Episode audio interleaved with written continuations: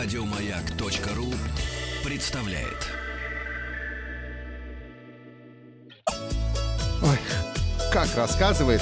Ребят, слушал бы и слушал целый день. Роза ветров. Здравствуйте.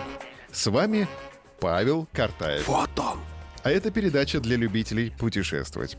Сначала результаты опроса. Я спросил вас, занимаетесь ли вы спортом в отпуске. 10% выбрали ответ «усиленно занимаюсь, хожу в фитнес-центр даже во время отпуска». Только отдыхают 43%. И большинство, как и я, ответили «плаваю, хожу, вот и весь спорт». Таких, как я, 47%. Большинство? Да. Отзывы давайте почитаем. Светлана Давженко пишет. Хожу, катаюсь на велосипеде. Татьяна Комиссарова на летних каникулах устраивает велопрогулки. На зимних — коньки и лыжи. Ну а летом никто не отменял огородный фитнес. Кирилл Солдатенков. Хожу пешком в среднем и быстром темпе по 2-3 часа подряд ежедневно. Живу я в сельской местности, простору много, благодать. Также в футбол играю периодически. Макс Литовка плавает, ходит, стакан поднимает. Павел Смолин ездит в отпуск заниматься спортом, в случае Павла – виндсерфингом. А кстати, я предлагаю посмотреть билеты Москва, Калининград, Москва, и город посмотреть и виндсерфингом позаниматься с видом на Курскую косу. 4279 рублей с вылетом 16 апреля обойдутся вам билеты до Калининграда и обратно из столицы нашей Родины. Переходим к новостям туризма и снова Калининград. Новый метод подсчета туристов внедряют в Калининграде учет по сим-картам. Ведь по ним можно увидеть, сколько туристов, сколько сим-карт калининградских и не калининградских присутствует на том или ином мероприятии, заявил в ходе пресс-конференции глава Министерства по культуре и туризму Калининградской области Андрей Ермак. При этом, по его словам, прогнозируется, что туристов в регион приедет на 8% больше, чем в 2018 году. Хорошо. Увеличению турпотока будет способствовать введение режима электронных виз с 1 июля. Также для туристов планируются различные событийные мероприятия, такие как триатлон, День китайских фонарей и другие. Ермак добавил, что на майские праздники в калининградских отелях туристы уже зарезервировали 72% мест. Это на 8% больше, чем в прошлом году. Успевайте взять билеты, напомню, 4279 рублей. Москва, Калининград, Москва. А сейчас повнимательнее. Я прислушался. Мошенники предлагают дешевые туры на майские. Туристам рекомендовали самые дешевые предложения рассматривать только от крупных компаний и проверять, есть, есть ли этот туроператор в реестре на сайте Ростуризма.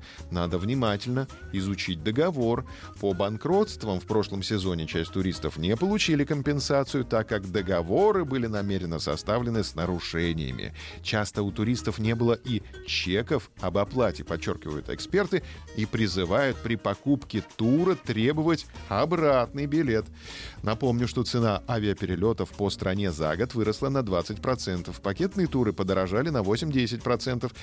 Есть, конечно, направления, где цена снизилась, например, на 13% подешевел перелет на израильский курорт Эйлат. Это классно там. Так что изучайте рынок внимательнее. Бывать в Красное море. Не там. попадитесь на удочку мошенникам.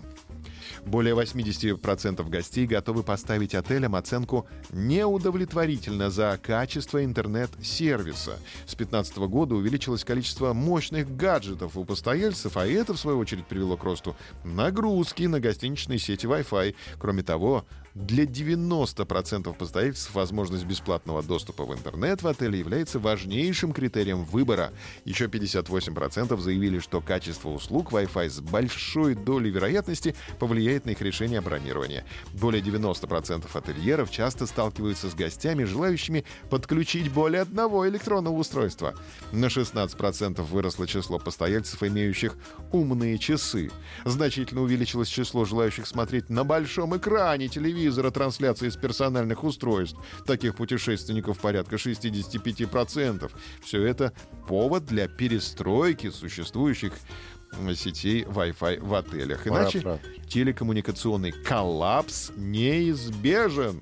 Во многих гостиницах сервисы Wi-Fi изначально были разработаны для обслуживания одного устройства на номер. Поэтому теперь владельцам необходимо срочно приступить к обновлению своих сетей. Для сохранения лояльности и уровня удовлетворенности гостей отели просто вынуждены перестраиваться. Ну вот приезжает Вахтанг, а у него 3-4 гаджета. Этих Вахтангов Еще приезжает... умные часы. И, и умные Трусы часы. не глупые. Трусы.